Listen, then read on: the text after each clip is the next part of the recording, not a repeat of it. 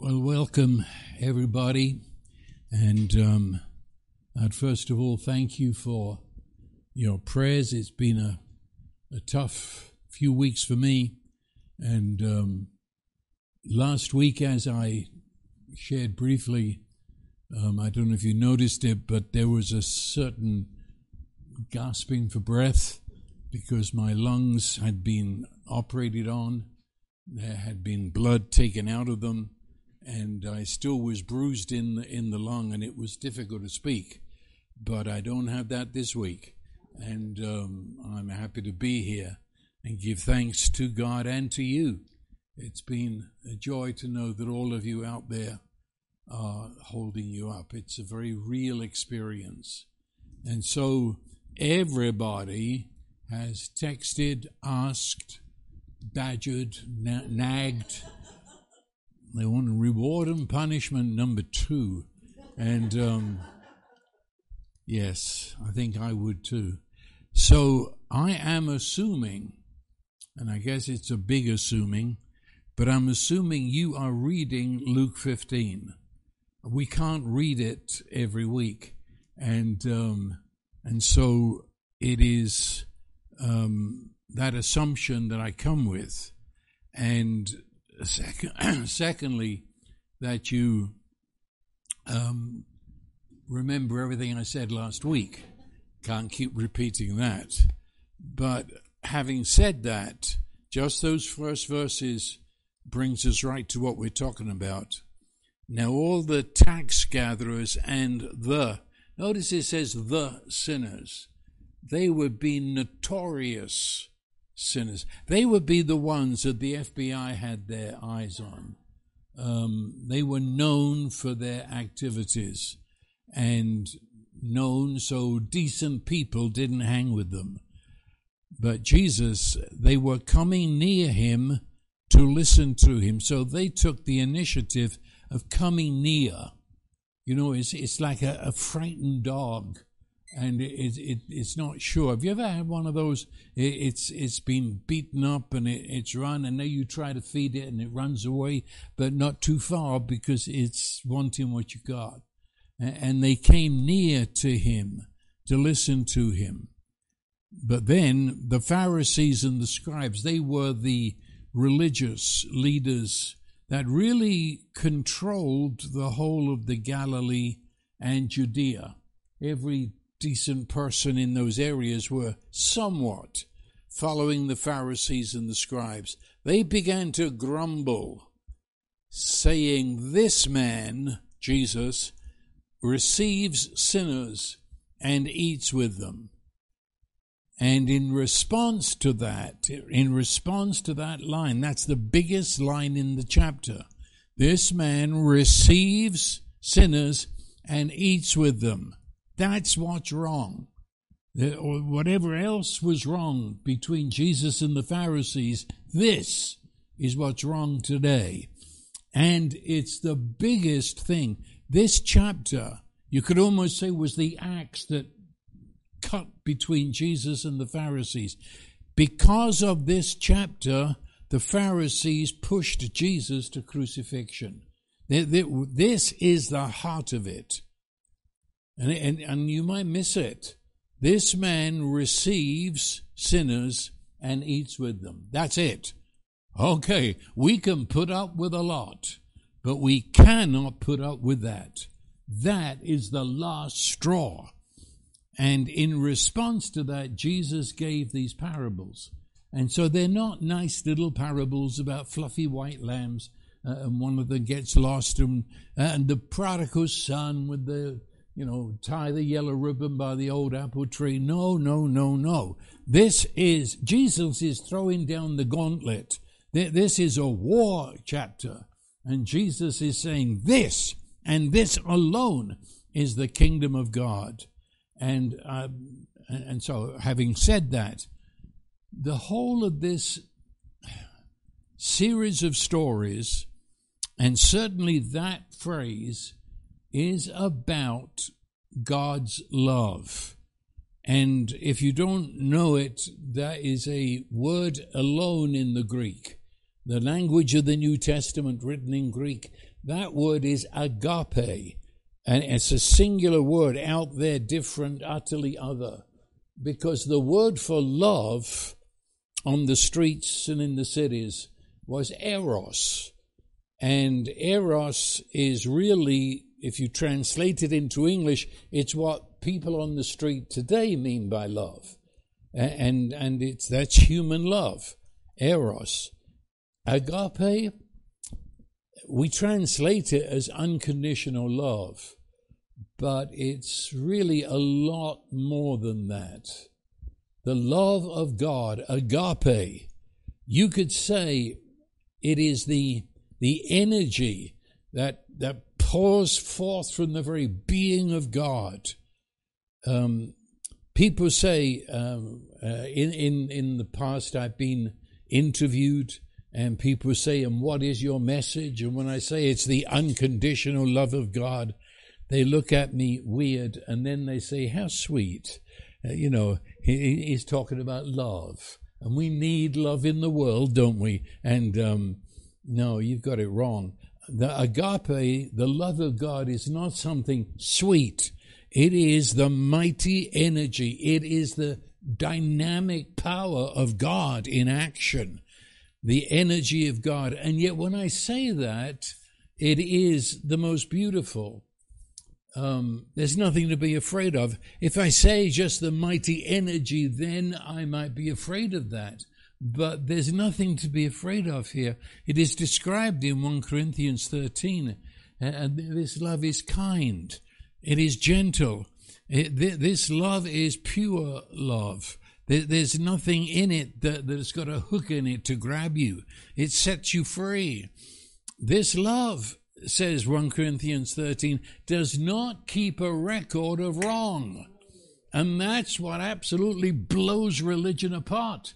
You can't do that. I remember I was in a certain church so many hundreds of years ago, and the, I, I said of a certain person that um, I, I, felt she needed help, but I, I didn't know her. I was new to the church, and um, so, um, did anybody, could anybody help me? And one of the elders said, I can help you. And from his inside pocket, he pulled out a little book. And he turned and he says, Here for the last five years of all that she's done wrong.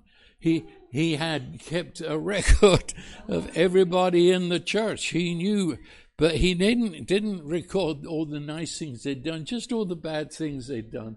So he, he had a hook on them the love of God. And that is, uh, incidentally, what that man did is religion taken to maybe its extreme. But, but religion is always condemning. Religion is always finding something wrong with you. And they believe they are reflecting God in so doing. But this energy of God, and now I'll use the word energy, but it's an energy that doesn't keep a record of wrong. And I've yet to hear that preached about. People won't go there. You can't say that of God because religion hangs upon the fact he does keep a record. And, and they will preach that on the great judgment day he'll open the books and he's got his little black book to say everything you've done wrong. It's religion. But the energy, the mighty energy of God's love is kind, is gentle, it is beautiful, it is patient. He never gives up on you, and He never leaves you, and He never keeps a record of wrong. So don't bring up your past. He hasn't got a record of it.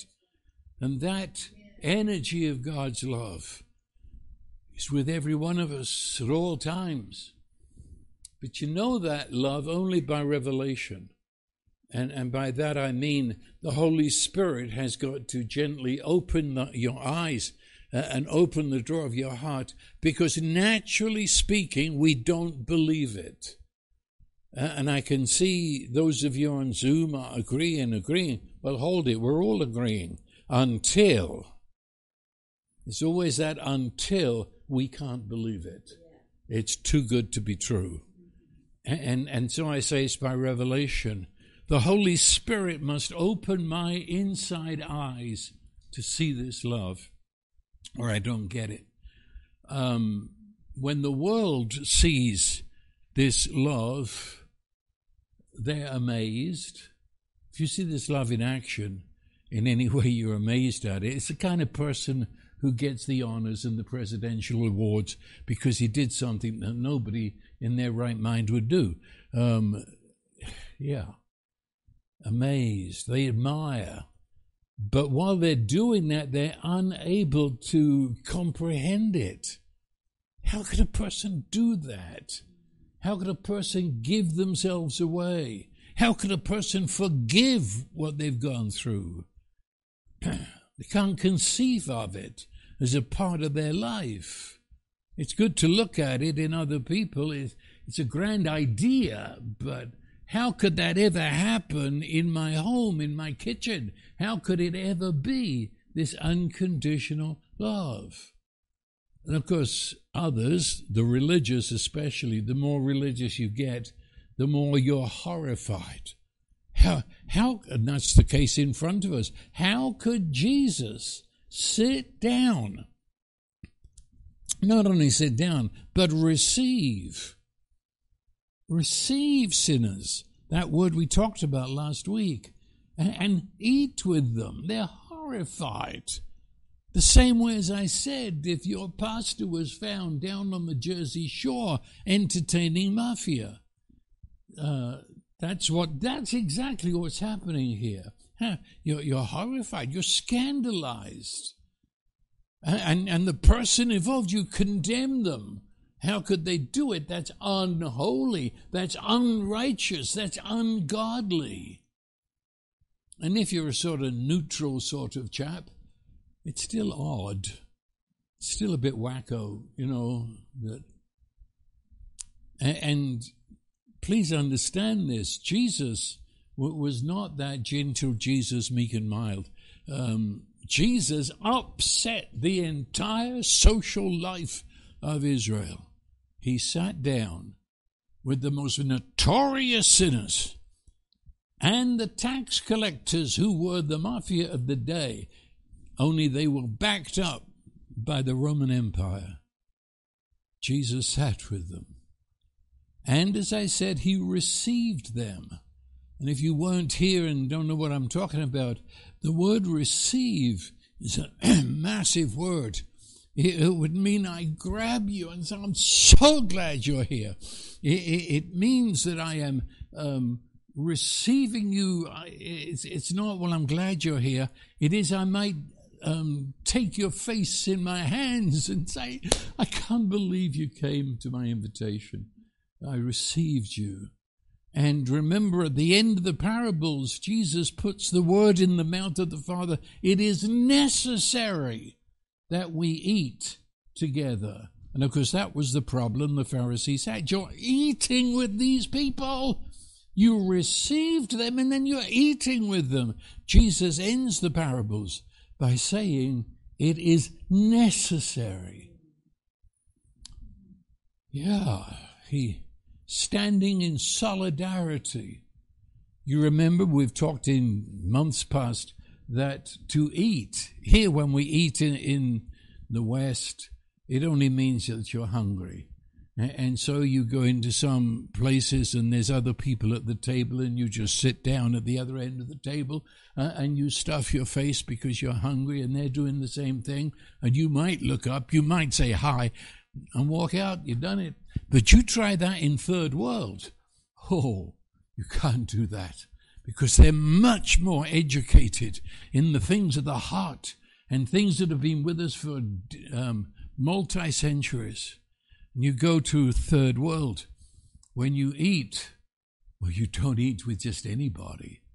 Because to eat with somebody is to forge a bond with them.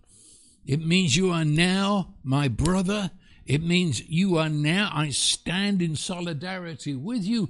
And when you are joy, I am joy. And when you weep, I weep. And when they hate you, they hate me. That's to eat. Dangerous thing to eat. But of course, if you if you're invited to eat with someone and you say no, that's a declaration of war, because it's saying I won't stand in solidarity with you. Eating, big stuff. Okay, say it again. Jesus ate with the most notorious criminals and the taxmen. Now do you realize what he was doing? First of all, he'd hugged them, received them, and then sat down and ate. How could a man who declared that he represented God, that he was indeed a revelation of God, how could he ever sit down with those people? I mean, look how they do. I have to explain it. Their, their behavior was enough. There's no church in town that would welcome them into membership.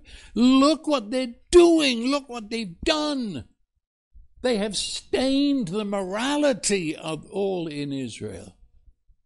And he now publicly, some public place, he sits down and eats and binds himself to them. So they called him a friend of taxmen and sinners. And that's another word we've never discussed, I don't think.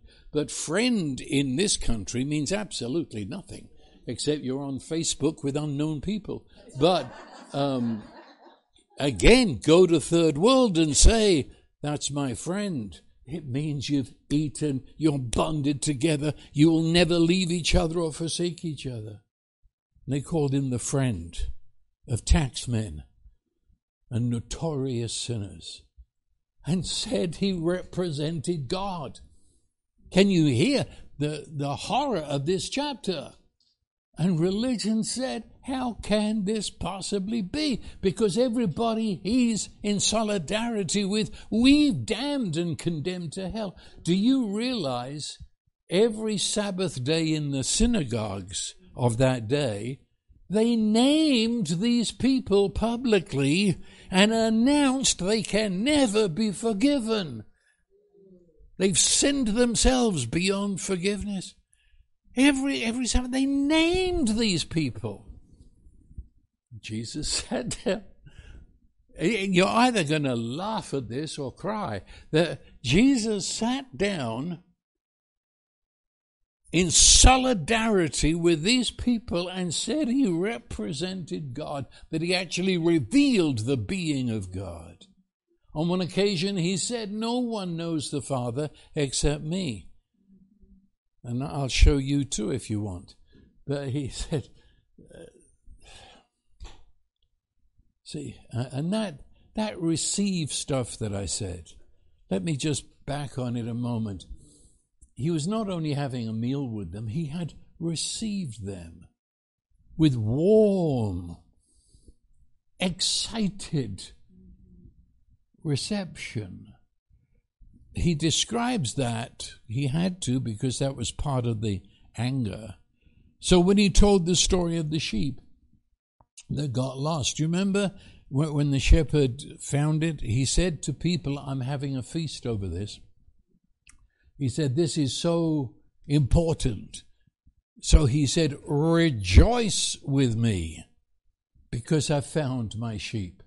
And rejoice is a Hebrew word, and you can find it in Hebrew communities in America today. It means to leap, spin around for sheer joy. It is the dance taken to extreme, and um, it's big, big time. And the same thing when the woman found the coin, she said, Rejoice with me. And in the ears of any Israelite, rejoice meant I'm being invited to a party. Uh, and, and Jesus said, when I, when I see these people, and remember, they were coming near. He goes out and says, I've been waiting for you. And rejoice with me. Rejoice. We, we know nothing about that word today. It's not in English, really, just there. Uh, rejoice. Have you realized it originates in the Holy Trinity? Um, pure, pure joy. Rejoice. So when we say Father, Son, and Spirit, it is the Father with unbounded joy in the very being and sight of the Son, and the Son to the Father and the Spirit. The word means pure laughter. You ever thought of that? Laughter originated in God. To delight in, to delight over. It means overflowing joy. You could almost say it's a volcanic eruption inside of you. I mean, this isn't a hollow laugh at a cocktail party. This is an explosive joy. In fact, the closest to all of these words we're looking at, um, I, have been sometimes in a place, and you've got it all over the internet uh, on videos, when um, someone comes back from the war, and, and, but no one expected them, you know. And, and uh, have you seen when he goes into the classrooms and the little kid goes crazy, and or I've been at airports where they get off the plane and, and the wife and the children run and there's hugging and that's these words. Please get it. This, this is what Jesus was doing to these notorious sinners. It's, it's the energy of joy again. It is reaching out, drawing others into its embrace. You can never do it alone. You can't have a rejoice alone. It's, it's the sound of acceptance. It's being the beloved. It's freedom soaring above care. Any sense of lack is forgotten. Rejoice, is akin to play. There's no effort to it. You don't, you don't need to plan it. You, you don't sit there and say, I'm trying to rejoice. Uh, no, no struggle to achieve it. Okay, do you, do you see why religion, and even decent people, uh, no decent person would hang out with these characters. So everything is focused on the feast. Jesus could stand and say a lot of strange things. Jesus, you know, could sit down with the Pharisees and scribes and debate and talk. It's okay. We don't agree with him, but as Nicodemus said, we know you've come from God. You couldn't do things as you're doing without that. So, but then he sat down, he received, and he, that's the, oh no, no, no, no. We can't go there. This is the great separation. Everything focused on the feast. It's the last straw. He's eating. He's accepting. He's receiving. He's celebrating. He's honoring persons whose behavior demands punishment, or at least it demands that they're excluded from God's presence. That you see that upset. Do you see that? It upset the entire normal of the world system. To love, to accept, well, if I reward you, it's because you're being and doing good. You know? And if it's in another context and you win, well, all the more reason. We give you a gold medal, you see, because you won. You won, he didn't makes you a better person. They'll use you in advertising. And if you come to speak, people will come to listen because you won. You're gooder. You're better. And why are you so? Because you behaved in a way that was accepted by the crowd. Huh. Eh, look, that's another word of this world system is comparison. I, I'm constantly comparing myself to others and reminding myself I'm better than them. They didn't do this, I did it. I would never do that. Just the Pharisee said it. Jesus put the prayer in his mouth. I thank you, O God, I'm not as other men, you know. Wouldn't do that. Because the whole world system is you do good, you are good, and therefore we reward you. And if you win, you're better than anybody else. It's the way it is. And if you don't measure up, at one point of not measuring up, then you're excluded. And in, in our society, that doesn't take very long. Uh, you can walk into a crowd and be excluded immediately. And why? Because you wear the wrong clothes. How daft can we get that, that a person is excluded? Uh, and good is what you wear. Good is how you talk. Good is how you sit at a table. Accept, reject. It's all about behavior. Huh. In the world of public opinion, these men deserved punishment because of their actions, because they were other, different in terms of moral goodness before decent people.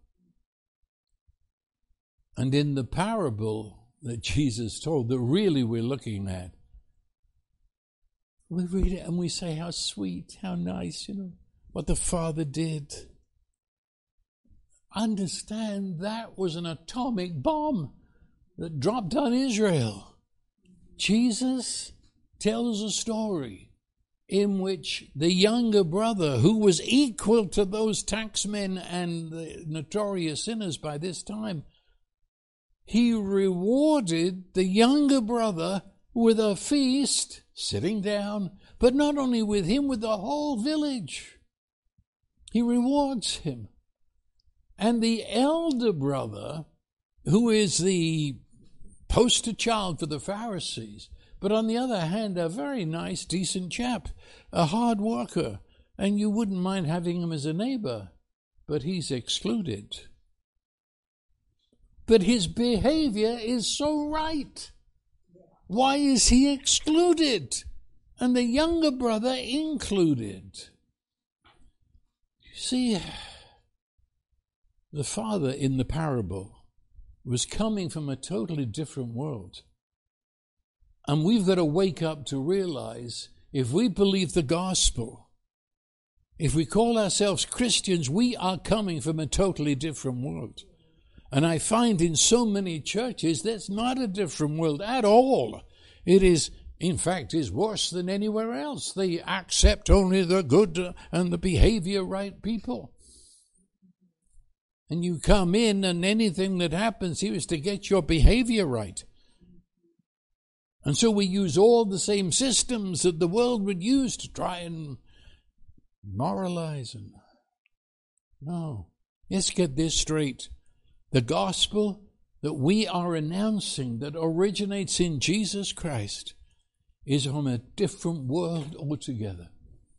He introduced this word agape, love, that is utterly different from the eros, which only will accept the high, best, and most beautiful. Hmm. We wouldn't be here but for agape. That's the truth about most of us. And those who think they would, well, that's your problem. you do need the agape. Yeah. It's a love that's unconditional. Do we even know what that means? Love toward those who do not deserve it. In fact, whose behavior forbade acceptance. You come to the heart of agape, unconditional love. He does this. Love goes into that darkness and loves those people because he's accept he's accepting their sin. And he's going to die for that you see is, is, is, he's not there yet but he remember what i said? He sits with the tax collectors and therefore their shame their condemnation that the whole society gave them now falls upon jesus. Do you understand that? That's really not too theological to understand because it would happen today. If you hang out with the wrong people, people then look at you in the same skewed up way. The, the people you, especially if there's been a, a bond that, that's uh, publicly understood, then what they did is uh, you, you've been around the wrong people. Even today, in, in court case, if you, you've been a close friend to the, the prisoner, well, we're going to investigate you. Now, take that to the very being and heart of God in what he's doing. Jesus sat with these men, and somewhere else in the Bible it says uh, that, that, that their, their shame fell upon me.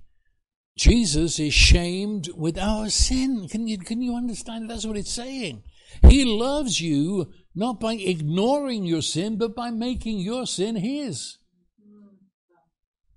That's unconditional love.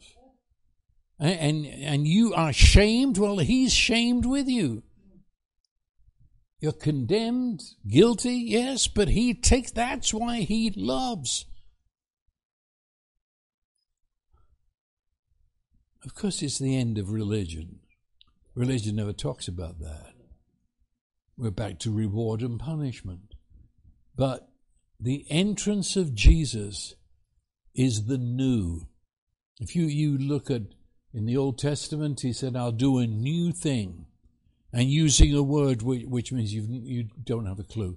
The, the Old Testament says we can't even explain it or talk about it. It's so new. When Jesus came, we speak of the new covenant, the new creation, the new mankind. New, new, new. And it's that word which means beyond. Take everything you understand as new and make that your starting point. We're now going where you've never been before. Eye has not seen, ear has not heard, never entered into anybody's imagination. It's so new. It isn't like the world. It's not even like the world on steroids. It just, it isn't. It's new. And that's why religion was so angry, because they feel control is slipping out of their fingers. They're, they're no longer the great, wonderful religious people because there's something new. And that something new is so wonderful, marvelous, beautiful, gentle, kind, unlike the harsh, cruel religion. The entrance of Jesus never known what he was never known before, never known, never, never imagined, never grasped. Unconditional love of God. It's the heart of the gospel. See, unconditional love. Well, God is that unconditional love. Jesus is God, incarnate. There again, we don't talk much about that these days. Jesus isn't prophet. Jesus isn't to be put alongside all the religions of the world. It's totally unlike. When I, have been in various parts of the world, and those who haven't really heard the gospel, which unfortunately are many, um, but they're in the church, and um, if they, if you go into their home, they have their God shelf. And, and there will be a number of gods, if you want to call it, little idols on the shelf. And at the end is, is an idol of Jesus. Because they say, well, you know, all these other gods are still active in my life, but Jesus is really kind of number one. And I say, Do you want me to show you what the gospel really is? Oh, yes, they do. And I take my hand, I sweep everything on the floor. No, Jesus, Jesus is not one on one. He's the only one. Can you, you imagine it? God has become human. He has taken human to himself and never stopped being fully God but he's now human, so he's fully us. So he can relate to me totally. He's human. God isn't remote, He's absolutely one of us. He experiences human pain. He, he's got human eyes to cry with. God became human. Why? Well, that's unconditional love that says, I'm not going to stand on the edge and call to you. I'm coming in. That, that, the incarnation is God saying, I'm coming in. Absolutely where you are, into your darkness, to sit with you and be united to you and actually take your sin. So I am condemned with your sin. That, that's, that's Jesus. Uh, and that's, that's what's happening here. And that's why I said it's the most powerful, the most relentless. This will never quit.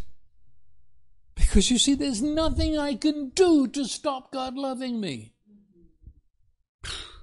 He's relentless. His purest energy, always drawing us to Himself. And you say, I don't want it. I choose hell on earth. Okay. I'll come and sit with you until you're ready to go on. Uh huh. Don't know what to do with that, you see. I thought if I told God I'm choosing hell on earth, He would leave me be.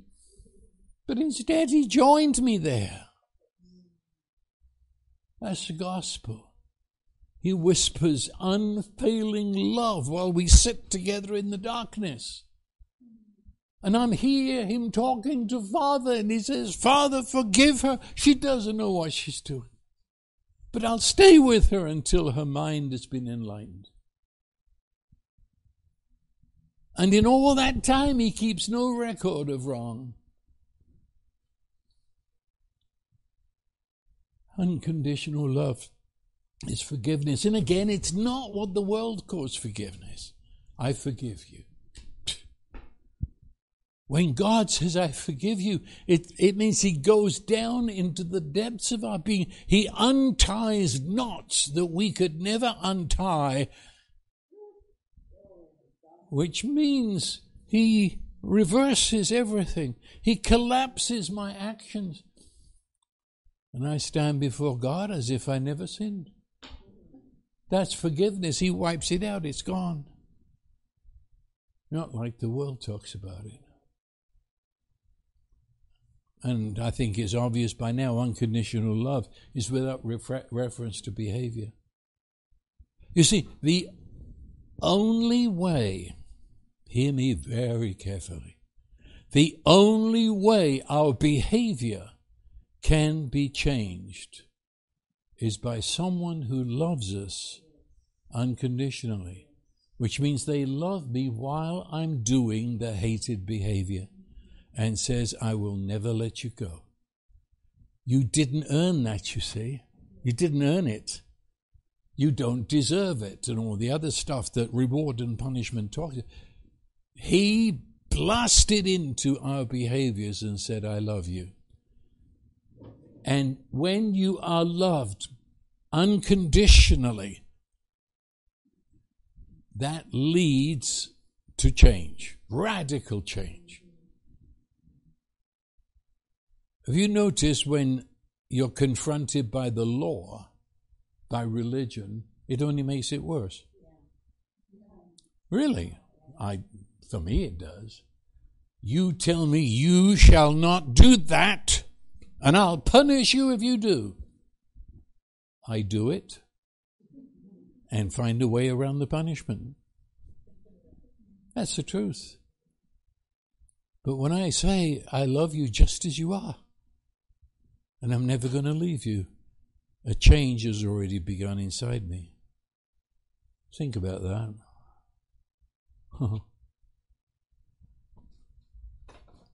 and unconditional love is always in a mood for a party. There is, there is a laughter in the heart of God that will not be put down He, wherever you go in these parables, that's where you end up. And it was this rejoicing, this feast, I say again, that Jesus said was necessary. Necessary. And remember, that means a divine necessity. God says we've got to have a party. And what's the party about? The party is about loving people who don't deserve it, and that love, such an energy, is to change their lives. That's what it was about. Unconditional love is not a cold decision. Unconditional love is being pulled into a party to celebrate love and grace.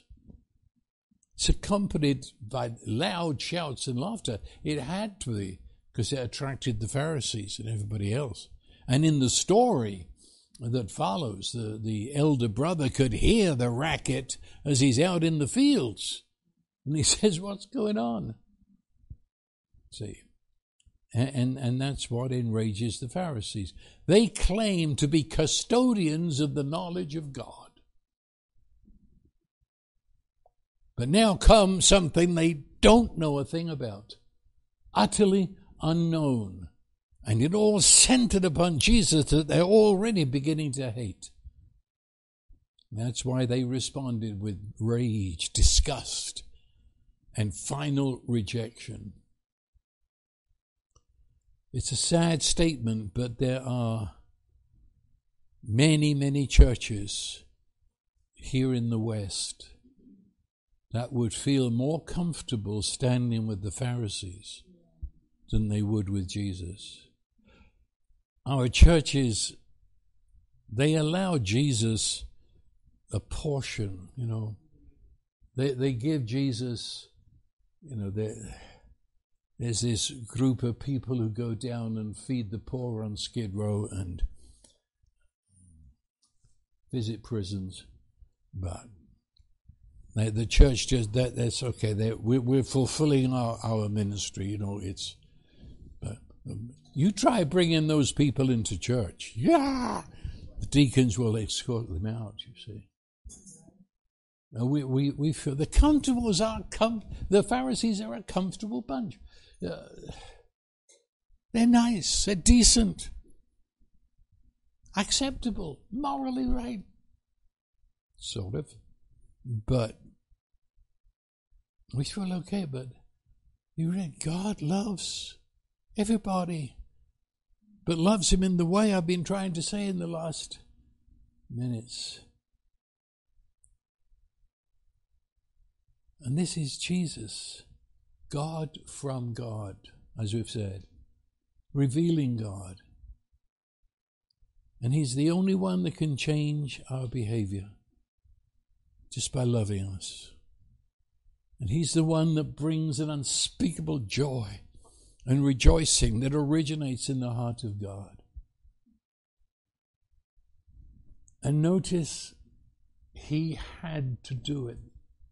That was part of the necessary. Why did Jesus do this in public?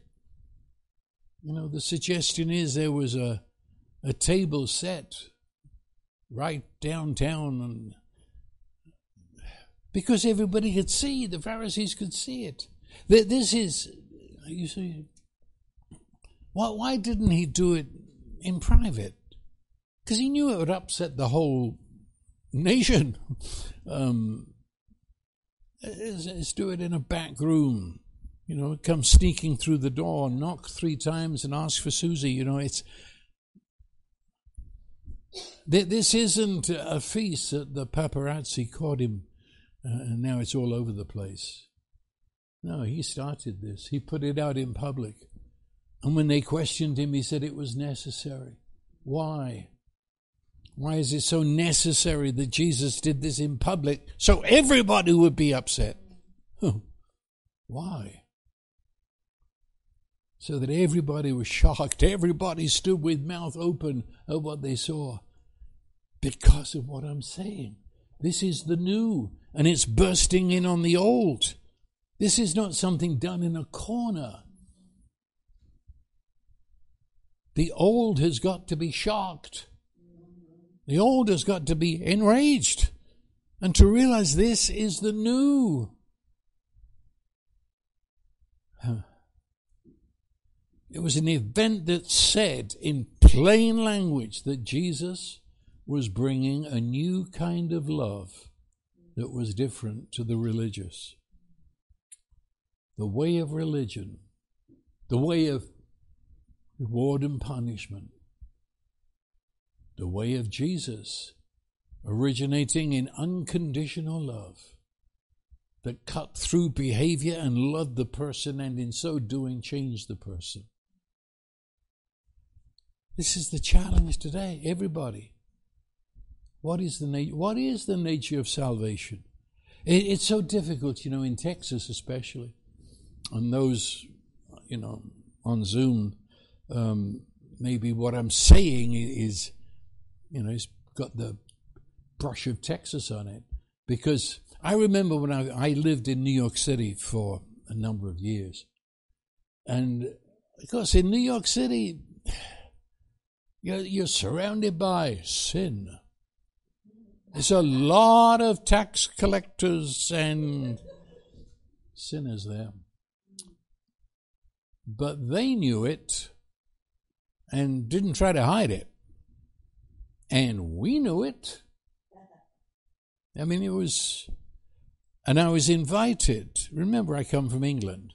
Okay, so I landed, well, beside it, but I was coming from New York City. I'd never been to Texas.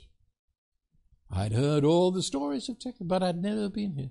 And I remember landing in Dallas and going to get a cup of coffee.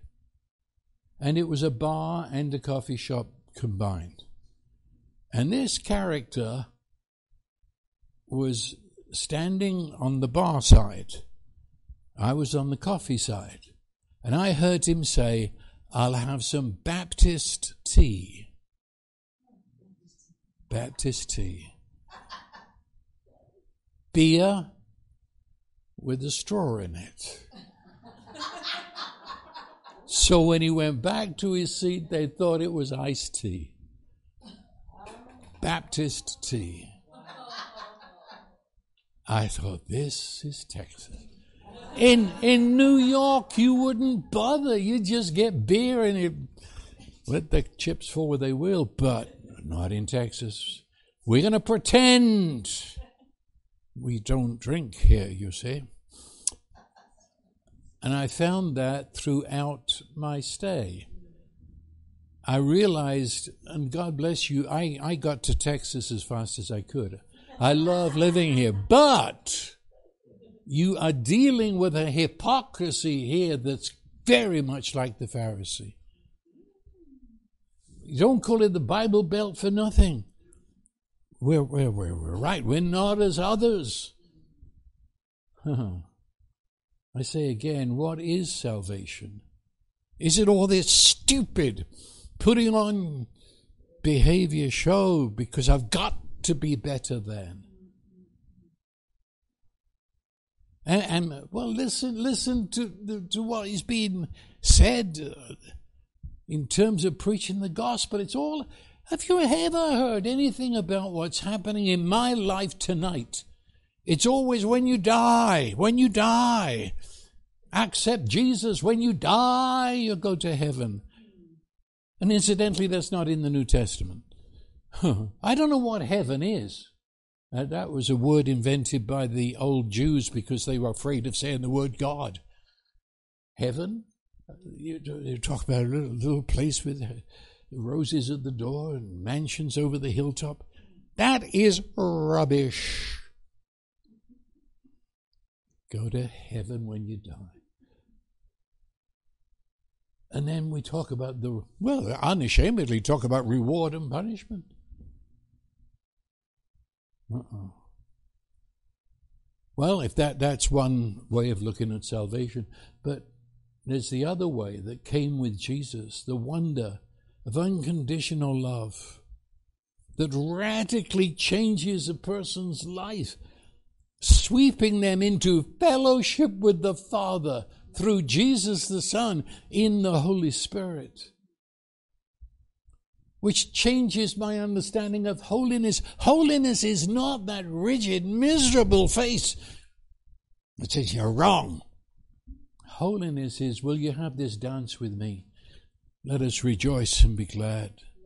That's holiness. What is righteousness? It's not rigidly keeping all the commands. Righteousness, according to the Bible, is we sit down face to face loving each other with the love of God, forgiveness, and judgment. Jesus took the judgment. There's no more judgment for us. Judgment for us means I've made everything right. Huh. That was my introduction. And we've hardly started yet. But I got to say this. He, he, he tells the parable. You know, the parable is not just a story. A parable was meant to upset you. That was the meaning of a parable. It's going to sneak in. And when you think you know what the end is going to be, he turns it around and he sure did it here. He talks about a younger son coming home but he's coming home, and I don't know if you've ever realized this.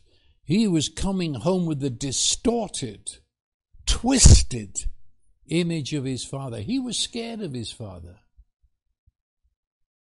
And you've got to understand that. And I know that by his little prayer that he composed, you know.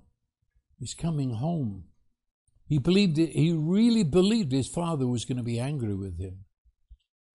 He really believed he was going to be punished in some way or another. He looked upon his father as someone impossible to please. That was a lie. Of all lies in this story, it was, it was a lie.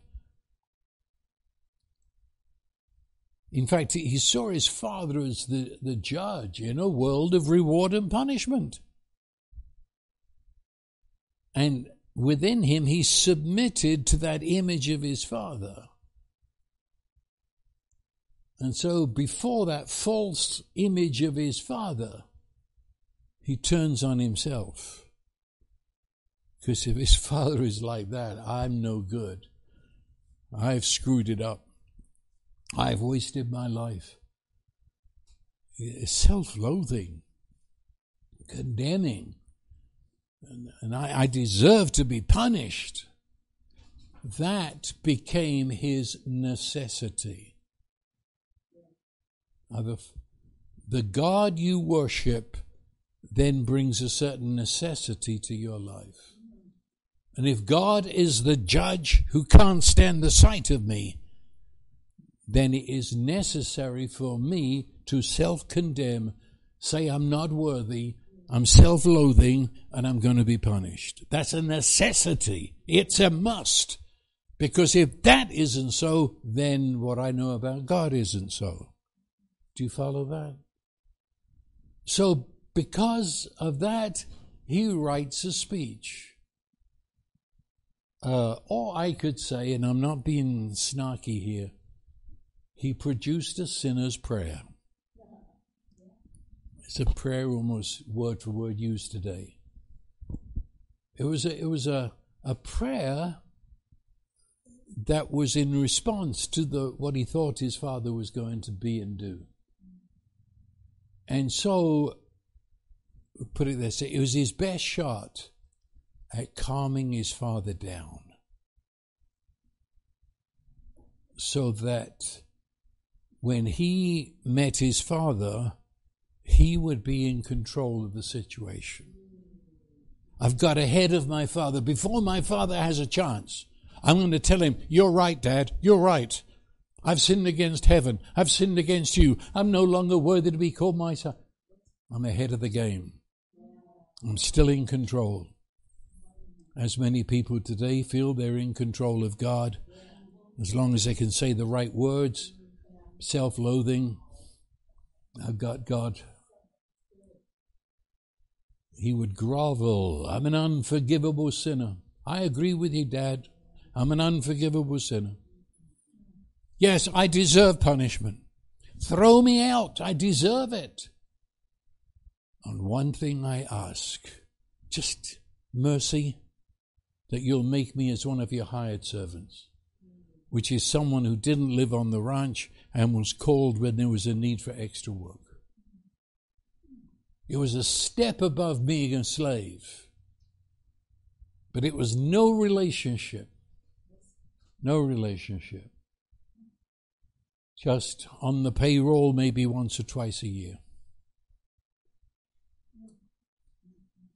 So he carried that sinner's prayer in his head. He's repeating it. He's got to get it right. On the journey back home, that's all he can think of. I've got to be in control here. It's a dicey situation. Hmm. I'll get ahead of the Father. I'll stop the flood of his rage.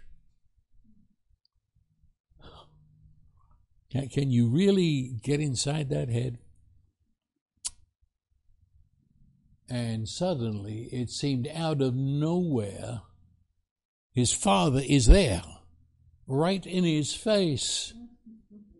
But instead he is weeping and laughing all at the same time. Laughing! Good grief, what's going on? Laughing. And then he sweeps him into a bear hug that nearly crushes his ribs and he kisses his face again and again and again and again. And this kid has just come from sleeping with the pigs. He smells like a pig, hasn't bathed in months, and the father doesn't care. He just puts his face into the pig muck and kisses him. I think most people today are as shocked by that as this kid was. We don't associate that kind of behavior with God. To most people, God is the ultimate serious, miserable, nitpicking. Picking me up in a bear hug? I didn't make that up. That's the exact word used in Luke 15. Your Bible says he fell on his neck, but that word in the Greek is bear hug. And in the margin of your Bible, it said he kissed him and kissed him and kissed him and kissed him again. Oh, yeah.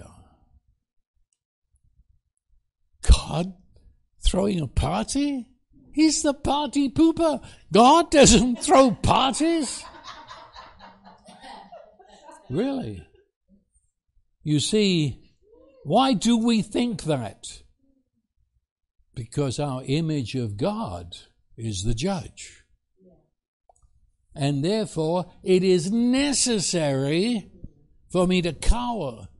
It's necessary to call myself unworthy and no good and be afraid. That's necessary to fit in with the God I think He is.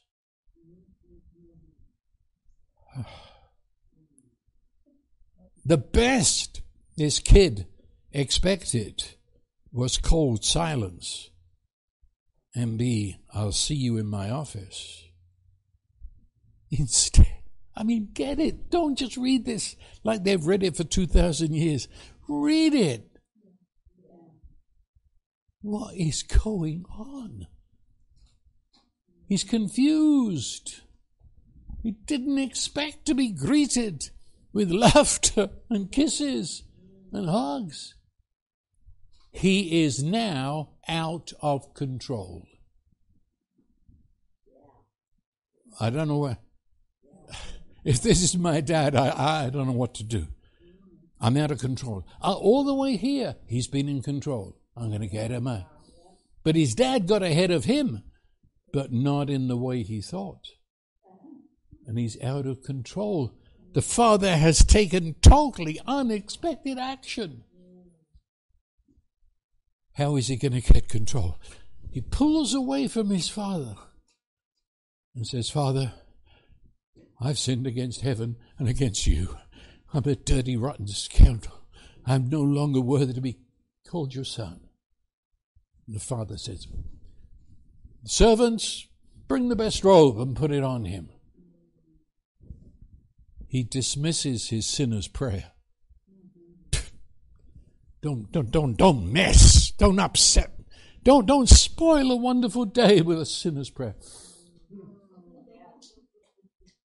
Read it.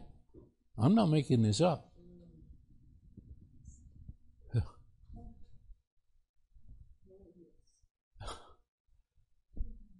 He, what, what was he saying in that prayer? Please, please. It's a, life is a matter of reward and punishment. I can't live with what you're doing. I can't live with your laughter and your joy. We've got to have reward and punishment here, and I, I need to be punished. I'm no longer worthy to be your son. Stop talking to me like this. I need to be punished. Send me, send me out. Make me a hired servant. That's necessary for me in order to conform with what I think you are. And the father says, But I'm not. I'm not. And so he said, ah, You're my son. Get it. You're my son. You always have been my son. You couldn't be other than my son. And so you are my son, and you will always be my son. And therefore, these who are my servants will now become your servants. You're my son, but you're not my son in disgrace. My servants are now going to serve you, and they will bring you a robe. They're going to put shoes on your feet. And the father walks over to him and puts on him a signet ring. Do you know what that is? It's a, this is a signet ring, actually. Um, you, you press it in the wax and it leaves an impression. The signet ring that he put on him was the ring of the family. It meant you are in this family. This is your American Express card. You go into a store, press, it's the family, you know stunned, speechless. I, I, he's totally out of control. He doesn't know how, how to handle this father. He doesn't know. The father says, You are my son, which means you stand in relationship to me. I believe it was in somewhere in there where the father didn't listen to his sinner's prayer, but instead went on to say, You're my son. Somewhere in there, it happened. It happened still, he's still stunned, but he, he's hearing. And his image of his father has crumbled and collapsed and now he's trying to understand who his father really is. And Jesus uses a word all the way through this chapter. Um, remember, if you've been reading it, where it says there is joy in heaven over one sinner who repents. He repeats it. Now, this is very, very, very important. I'm not just, you know, on my thing. The word repentance should be forever washed out of the Bible. It is the most, and I'm going to use the word devilish, translation of a beautiful word. It was translated as repentance back in, I don't know when, I'll, I'll say 14th, 15th century. Do you know what repentance means in English? In English, re means in Latin to do it again and again and again. Re, repeat, re, re. And pent means penance. It's a Roman Catholic word from the days when the Roman Catholic was a thousand times worse than it is today. Repenance. It means if God is going to accept me, I've got to do repeated penance. I've got to do something and do something and do something just to get his attention, just to have him bless me. And they translated a beautiful word by that filthy word of reward and punishment. The word in the Greek is metanoia, and that means, well, let me start telling you what it means.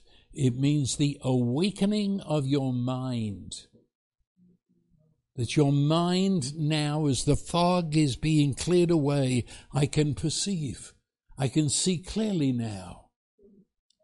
And I realign my mind, radically realign my mind to God's logic, to God's reasoning, to God's thinking, to God's seeing. And I rediscover my original and true value. I rediscover my identity, which begins a radical change in my behavior, which always follows my thoughts. Which means that faith is not a decision. Faith is, wow, a discovery of this world I've come into that metanoia has brought me to. That's what happened here. The boy has metanoia. He is seeing everything as he's never seen it before seen his father as he's never seen his father before. Which now opens up possibilities, and it's still vague. He hardly knows this is this is uh, a father's wonderland. I, I, don't know where I am. I, I don't know what's happening. I can't believe it, but I'm beginning to get it. I'm seeing my father is not what I thought he was. That produces a new necessity everything changes. Everything changes. It was relationship. You are my son. That doesn't say you are the winner. It doesn't say you have become the most decent person on the block. You're, you're not the servant of the weak. All of that is reward and punishment. He says, You're my son.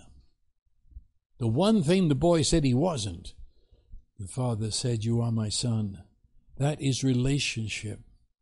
Different, different. Do you understand? Reward and punishment, anybody can do that. McDonald's can make you the best, you know, you know. But son, you, you can't earn that. That that's the connection of two persons at every level. Relationship could be covenant. You're bound together. That's a relationship. That exchange of lives, participation together. It's dependence upon each other. You're joined. Um, kinfolk, that's relationship. Um, it exists between two people, always. So it brings about the word together, union the delight, the one in the other. There's no separa- separation there, there's no division. You enjoy each other, spend private time, so that marriage in the Bible is translated many times as know. Come to know someone means you're married. Relationship. And I say again, you can't earn it. It is. To the kid, you are my son. You were my son. You never ever stop being my son. And you'll always be my son. It's a relationship. And the younger brother stands stunned. There's no other word for it, speechless. Before the laughter, the delight of his father, and the announcement, we are in relationship, and you can't break it. The radical change in his life was when he believed in his father's laughter. He believed in his father's joy. Do you get that? He says, I'm no good. And the father laughed. And the son believed in his laughter and laughed with him. That's. Um, and it says, together they went into the feast. That's the most wonderful together. That is Father and Son, and the Son believing what the Father said of him, accepting his true identity, the new necessity. They go in. Listen carefully. The Son had taken a stand against his own beliefs. Now that's metanoia. I've seen something that is more real than what I believed. So I take a stand against what I believe. And I stand then with my Father. And I believe what my Father believes about me against what I've believed about myself. He joined with the Father's faith joined with the Father's knowledge, and looked together. Have you noticed when a person thinks they're a beggar, they shuffle their feet and they bend their body? They don't have to be wearing bad clothes. You just, you know, it shows they're, they're shuffling and no good, no good. It, it fits their body when they say, Give me a dime, you know. That's the boy that came home. They're now together, each one reflecting the other, together, relationship. They go in. And that's the boy that had abandoned all possibility of relationship. Came from a different world. Well, settled for a hired servant. Now, dressed in his father's clothes, together with his father, he goes in. And it's unconditional love because there's no reason for him to. And the Father, the Jesus at the end said, It is necessary that we go in because that feast reflects who I am. That feast has the exegesis of what it means to be loved unconditionally in that feast is what grace looks like. That's love. That's the newness that I'm bringing. It's right there. So, therefore, it's necessary. It was necessary for you to think you were no good if you believed I was a judge. That's collapsed. You've seen who I am, therefore, it's necessary that we go into the feast. And the word in the, the Greek is to be overwhelmed with joy and gladness, a flooding of your, yourself with that. Um, that's the good news. Everything else you might hear, regardless of the name on the door, is bad news. That's who God really is in the face of Jesus Christ. And anything else puts tar on his beautiful face. Amen. And amen. Father, thank you. Thank you that you have revealed yourself in Jesus. And thank you for the Holy Spirit who opens our eyes to see who you truly are. And let my words of this morning take fire and burn inside everyone that heard them. That we shall become a company who live in the necessity of feasting, laughing in your presence at the wonder of your love. Let it be so. Lord Jesus Christ. Amen. And amen.